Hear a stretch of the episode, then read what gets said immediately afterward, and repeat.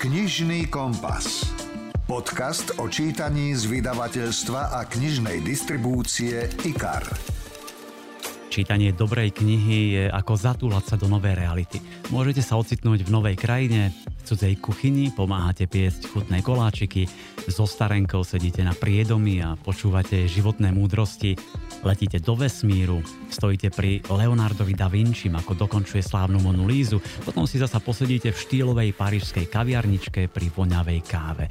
Jednoducho, pri čítaní dobrého príbehu sa vám rozbehne fantázia a vy zrazu ako by ste prežívali nový život. A teraz si predstavte, koľko takýchto životov prežije celoživotný čitateľ. Verím, že ste podobní milovníci kníh ako my a že vás potešíme nasledujúcimi minútami, v ktorých dáme množstvo skvelých knižných typov. Príjemné počúvanie želá Milan Buno. V tejto epizóde budete počuť Rozhovor o novej knihe poviedok Mimóza od Adriany Bojsovej. Už sa mi stalo, že som písala poviedku a dcera začala čítať ponad moje pleco a povedala mi len prosím ťa, nech nezomrie tá osoba. Dáme vám tipy na krimi od Lizzy Gardnerovej, pokračovanie fantasy série Filipa Pullmana a preskúmame vlajky sveta. No a pozrieme sa na dve knižné lahôdky, ktoré nás čakajú túto jeseň. Rozhovor zo zákulisia kníh. Na Slovensku máme viacero skvelých spisovateľov, ktorí píšu poviedky, či už výhradne e, tento žáner, alebo popri rôznych románoch alebo novelách. E, mám aj obľúbených autorov, ako sú Pálo Rankov, Dušan Mitana, Monika Kompaníková, alebo si spomíname aj na e, Pišťanka Staragelom a ich sekerov a nožom.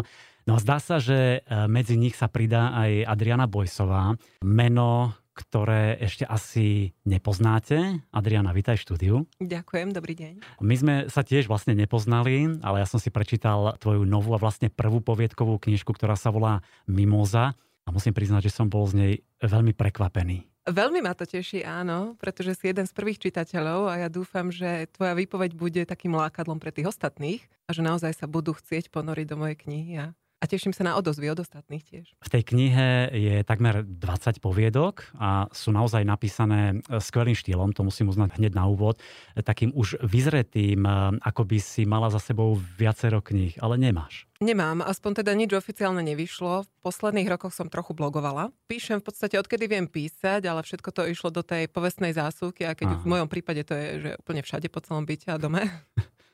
ale inak eh, prvýkrát to vyjde ucelené, až teraz v tejto podobe naozaj to bude prvá kniha pre mňa. Uh-huh. Uh, tie poviedky sú naozaj veľmi rôznorodé, z pohľadu muža, ženy, sú také poetické, dojímavé, srdcervúce, aj úplne pragmatické a prekvapivé, čiže asi si si ich naozaj zbierala postupne a zložila si teraz z nich túto uh, poviedkovú knihu. U mňa to bol taký uh, veľmi rýchly proces, povedala by som. Ja som si minulý rok v januári povedala, že keď už je ten január, mala by som začať nový rok s niečím zmysluplným. Uh-huh. A rozhodla som sa, že napíšem 10 povedok a uvidí sa. A jediným uh, takým môjim leitmotívom, ak to tak môžem povedať, bolo, že chcem, aby tie poviedky boli presne rôznorodé, ako si spomínal, aby to bolo uh, z rôzneho uhla pohľadu, aby si tam každý našiel niečo to svoje. A v tom čase som si myslela, že takou základnou témou bude láska, rôzne podoby lásky ale ono sa to už neskôr trošku vymklo z rúk, tak ako to býva, keď píšete, že nie vždy vidíte koniec toho, toho príbehu, tak to bolo aj v tomto prípade.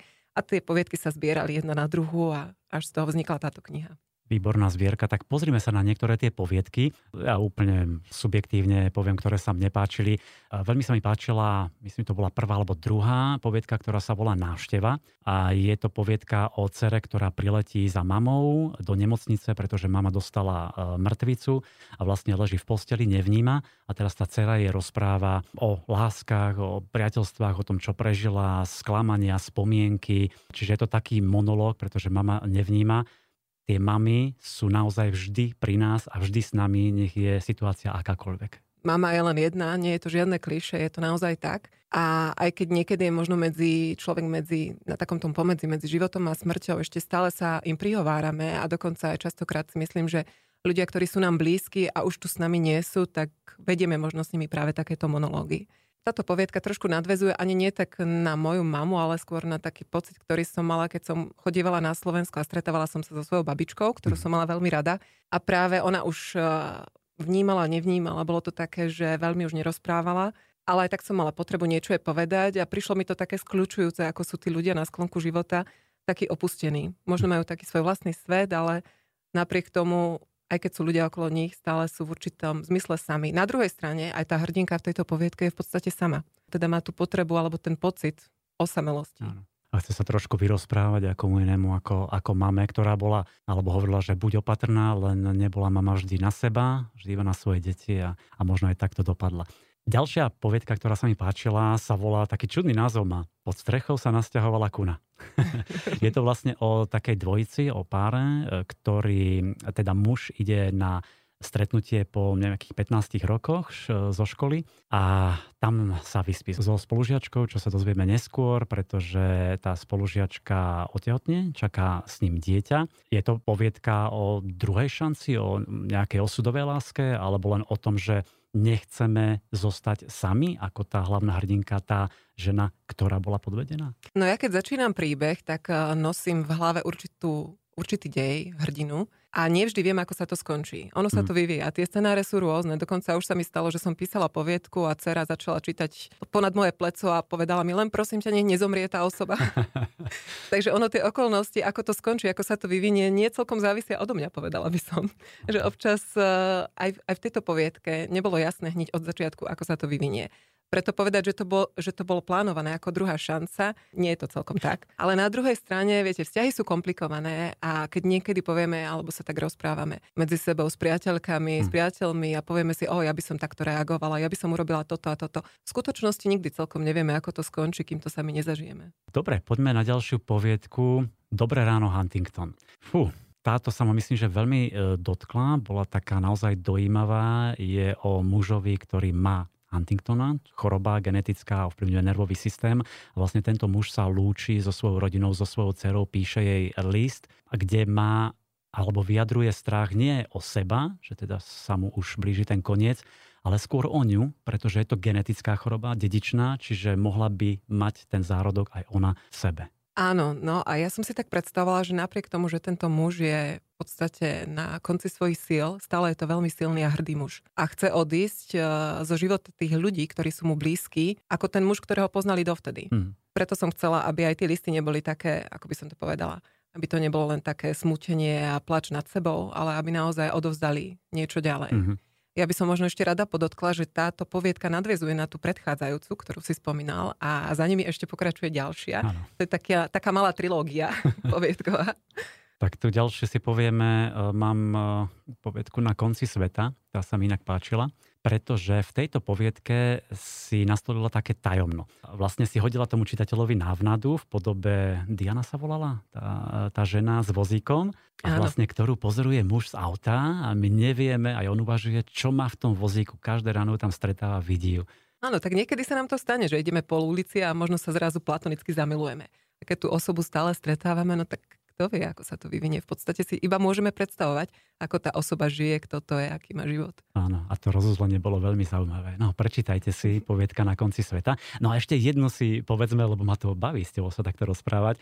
Tá poviedka sa volá Kokučka a tá je o cere, ktorá má znetvorenú tvár a nie ona, ale jej mama trpí trpí tým, že trápi sa, že vlastne nechcela ju alebo nechce ju, je nahnevaná, nešťastná, chcela mať tak povedať ukážkovú rodinu, tak to myslím, že aj nazývaš tej poviedke.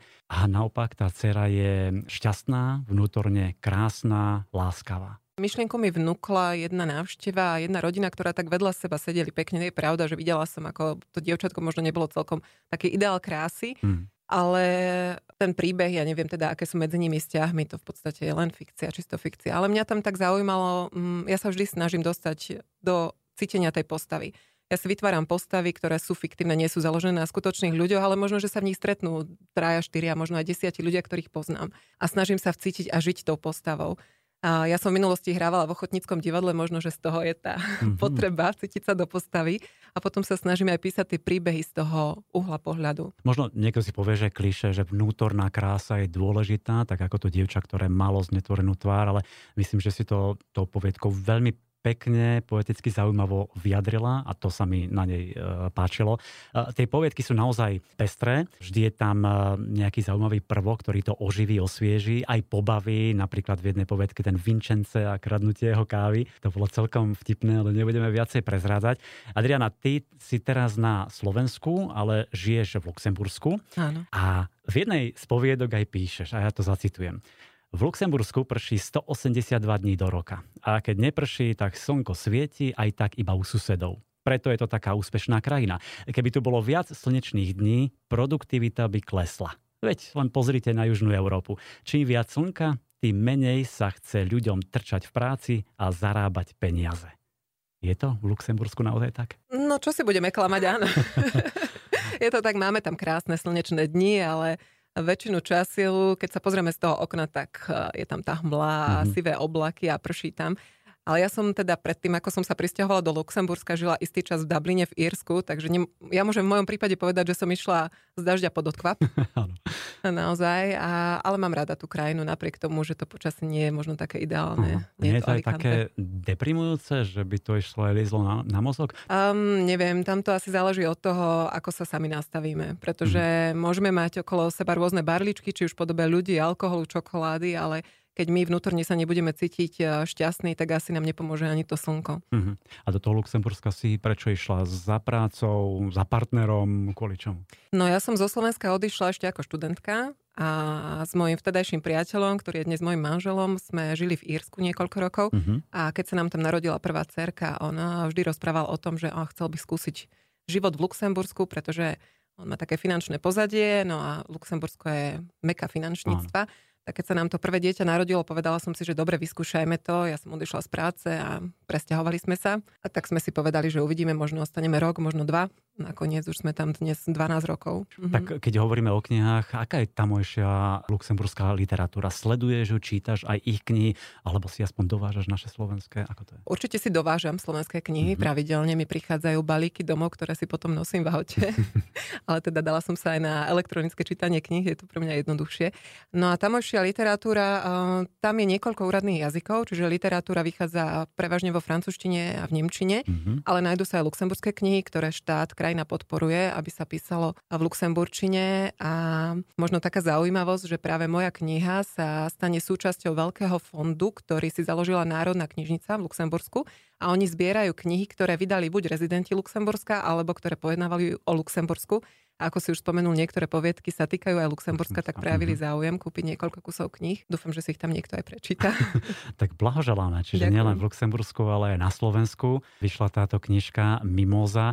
A ja mám ešte jednu vec, ktorú sa ťa chcem spýtať, pretože v novembri sa chystá iná kniha poviedok slovenských autoriek a budú tam také mená ako Andrea Caddington, Veronika Homolová Totová, um, Lucia Sasková, Jana Pronská a Jana Lasicová a budeš tam mať poviedku aj ty. O čom? Áno. Veľmi sa na to teším a bude to poviedka o láske, pretože toto bude nosná téma mm-hmm. tej knihy. A poviedka bude taká smutno smiešná. Neviem, či vieš o tom, že táto zbierka bude v podstate charitatívnym projektom. Áno. A výťažok z predaja bude venovaný pomoci tyraným ženám. A preto som si hovorila, že bolo by fajn možno, aby tá téma bola taká aj odľahčenejšia, aj vážnejšia. No ale ten dej, tak nechajte sa prekvapiť. A názov? A názov tej poviedky je Ty voňať ako malý boh. To je také poetické. Ty, ty voňať ako malý boh? Áno, je to odvodené od toho, že jeden z tých hrdinov je, je Španiel a on študuje na Slovensku a nerozpráva celkom dobre po slovensky, no tak preto je to také skomolené trošku.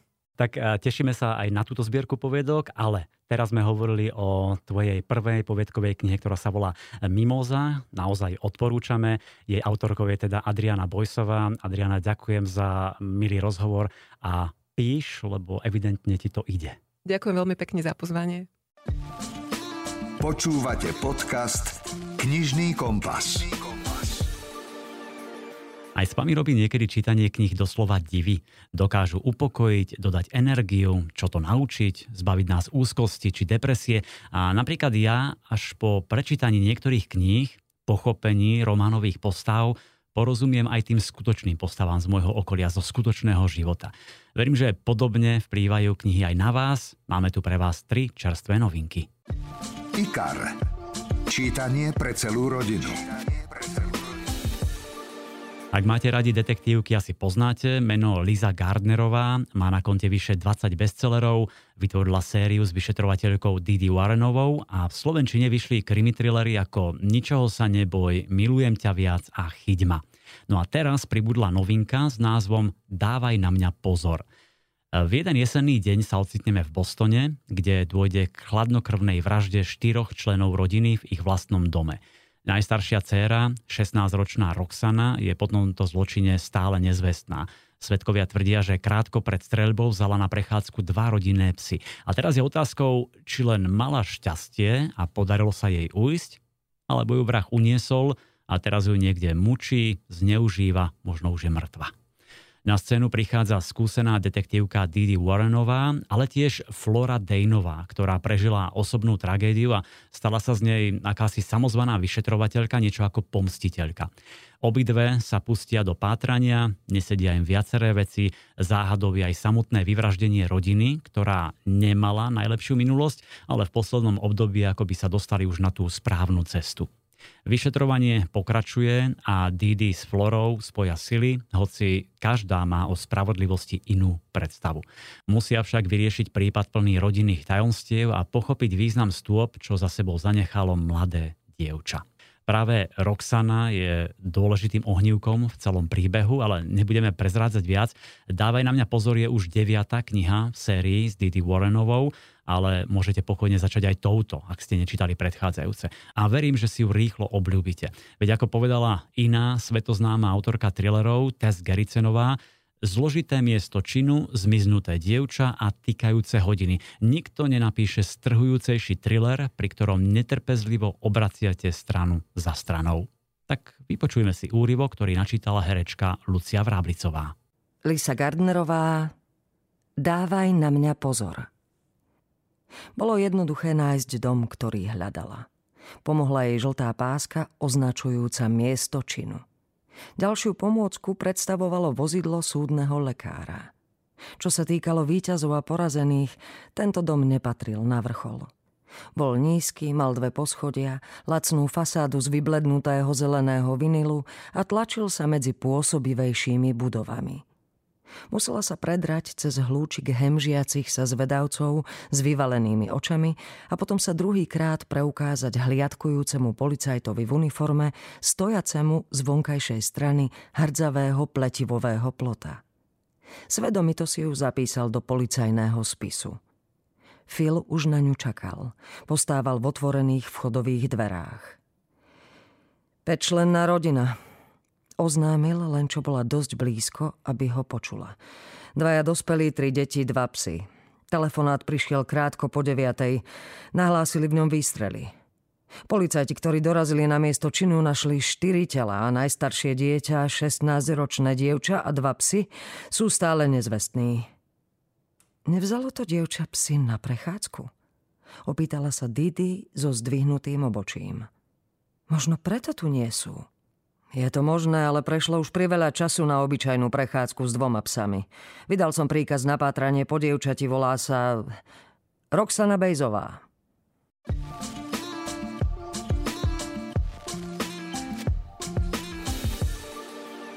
Poznáte seriál Big Bang Theory? Teóriu veľkého tresku?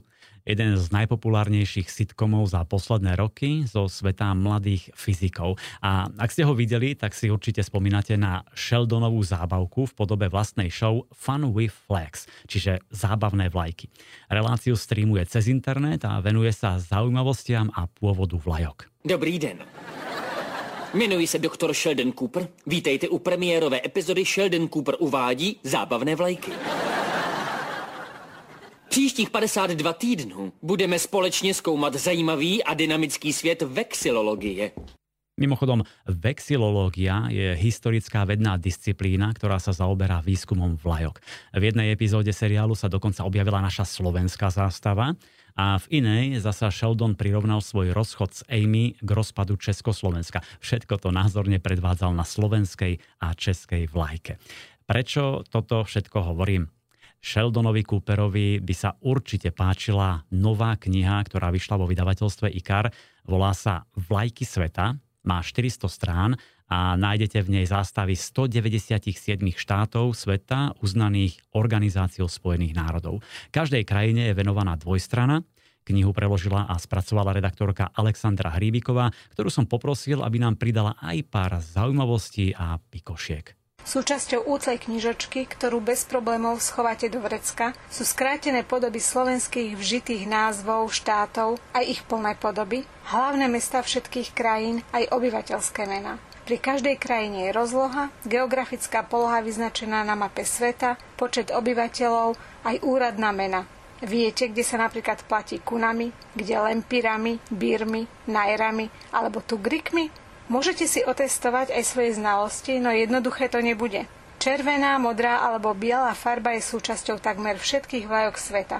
Len jedna jediná nemá ani jednu z troch spomínaných. Uhadnete ktorá? Jamajská, ktorá je kombináciou čiernej, žltej a zelenej. Mimochodom, len jedna z vlajok sveta nemá štvoruholníkový tvar. Nepálska.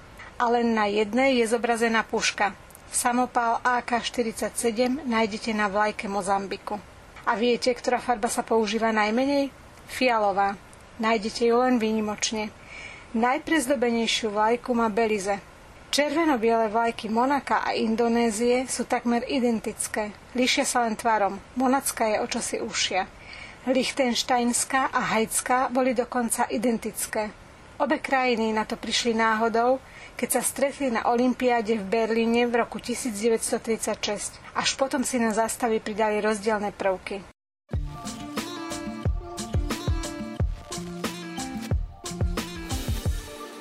Filip Pullman sa preslávil trilógiou Temné hmoty, za ktorú získal aj viaceré ocenenia a podľa knihy Zlatý kompas nakrútili rovnomenný film režii Chrisa Waitsa s hviezdnym hereckým obsadením.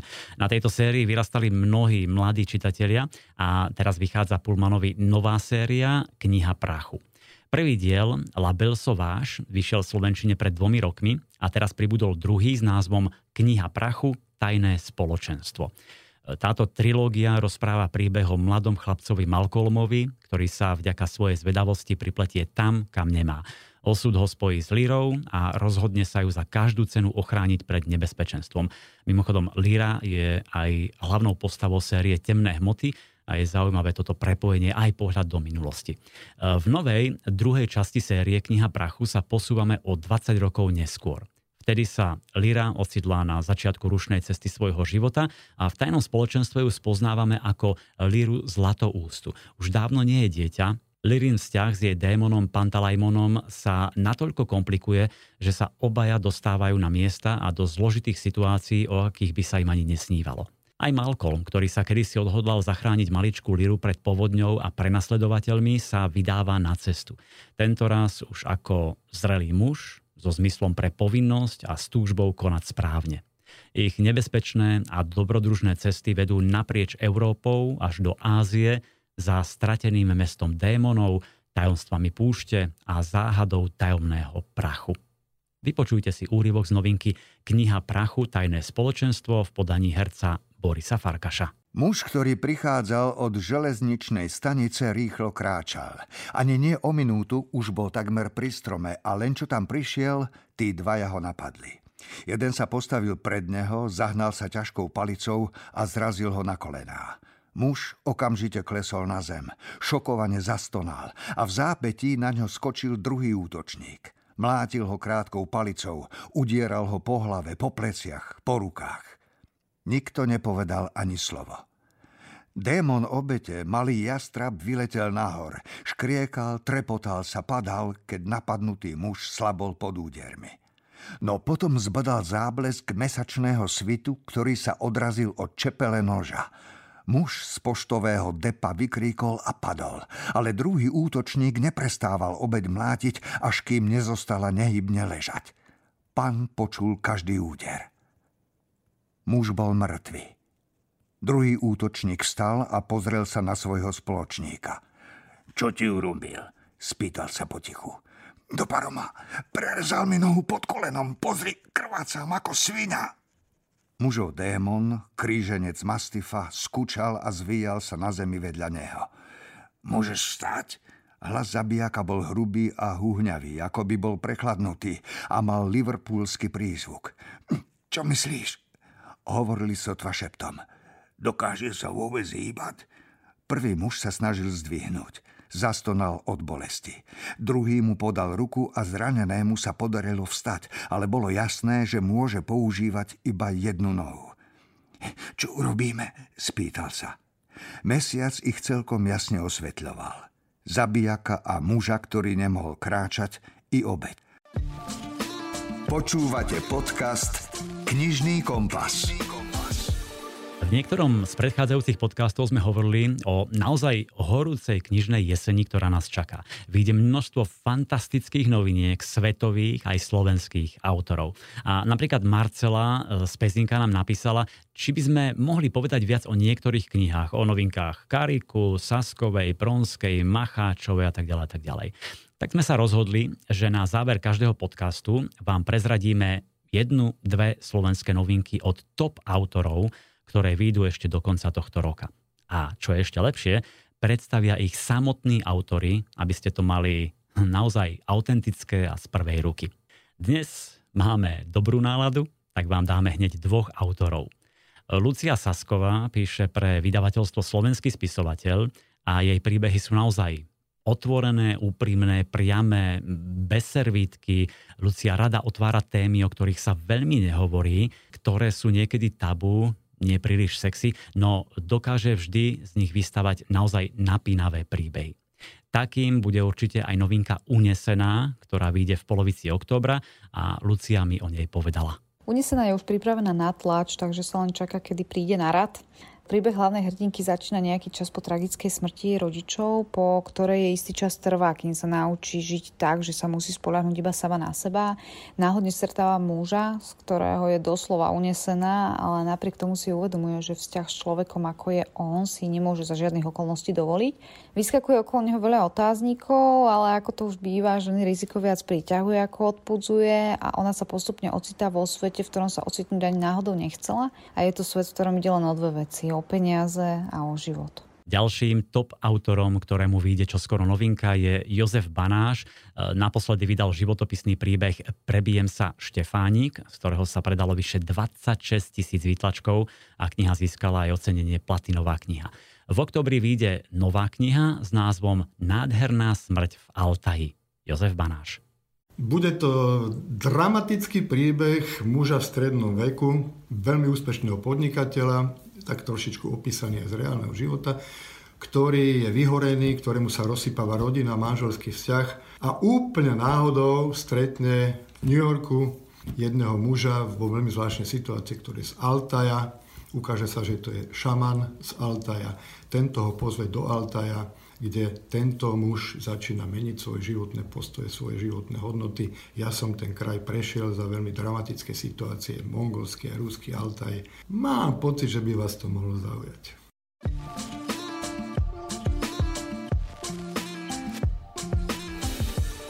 Asi poznáte webový portál Yahoo však ponúka služby ako vyhľadávač, správy, mail a tak ďalej, tak ďalej. Ale možno ste nevedeli, že slovo Yahoo pochádza z kultovej knihy Gulliverové cesty od Jonathana Swifta z roku 1726. Yahoo bola v tom príbehu legendárna bytosť, objavila sa v štvrtej časti Gulliverových ciest a odvtedy sa slovo začalo viac používať v angličtine.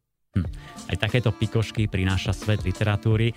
Dúfam, že sme vám dnes dali niekoľko dobrých knižných typov. Počujeme sa opäť o týždeň vo štvrtok a budeme radi, ak nás začnete odoberať. Sme na všetkých platformách vrátane Apple a Google Podcasty, Spotify či Deezer. Majte sa pekne, zdraví vás Milan Buno. Počúvate podcast Knižný kompas.